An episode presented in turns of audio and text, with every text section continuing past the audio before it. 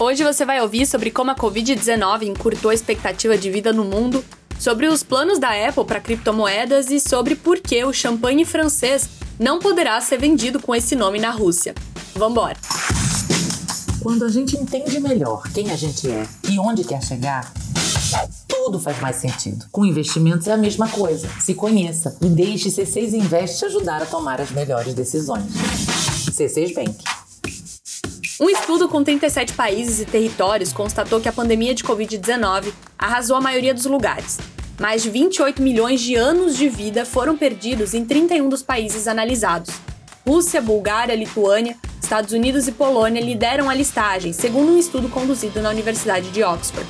A expectativa de vida indica quantos anos em média as pessoas viverão levando em conta a idade, contanto que não aconteçam grandes mudanças no número de mortes por faixa etária ao longo do tempo. Outro dado, a perda excedente de anos de vida, quantifica o impacto dessas mudanças e atribui maior peso a óbitos em idades mais novas. O número de anos perdidos em 2020 foi mais de cinco vezes maior do que o impacto da gripe em 2015, pior epidemia de gripe desde a virada do século. Mas também foi menos que o esperado em regiões como Taiwan, Nova Zelândia, Noruega, Islândia, Dinamarca e Coreia do Sul, que tiveram um melhor controle sobre o vírus. Próxima notícia. O CEO da Apple, Tim Cook, diz que a empresa está de olho em recursos voltados para criptomoedas, mas que não tem planos imediatos de lançar esse tipo de funcionalidade no Apple Pay. Ele foi questionado se a empresa planeja implementar algum tipo de suporte para criptomoedas no recurso de pagamentos para compras. Cook disse que, embora ele pessoalmente invista em criptomoedas, não tem plano de investir o dinheiro da Apple no ativo. Ele declarou que as pessoas que compram ações da Apple não necessariamente querem se expor a criptomoedas. E tem mais.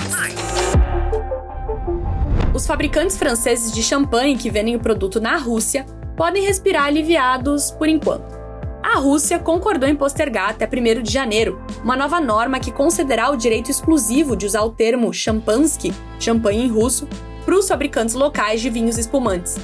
Os produtores franceses de champanhe são notoriamente possessivos com essa denominação. Na era da União Soviética, o champansky russo era um vinho espumante barato. Quando a notícia da nova norma surgiu pela primeira vez na Rússia, em julho deste ano, os produtores franceses decidiram suspender as exportações para o país como uma forma de retaliação. Os produtores franceses terão que, a partir de 2022, rotular as garrafas como vinho espumante em caracteres do alfabeto russo, só poderão usar a palavra champanhe em caracteres latinos nas garrafas.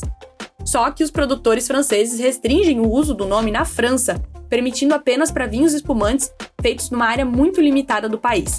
O nome também é protegido em outros 120 países. Essas foram algumas das notícias que estão lá no site da Bloomberg Linha Brasil.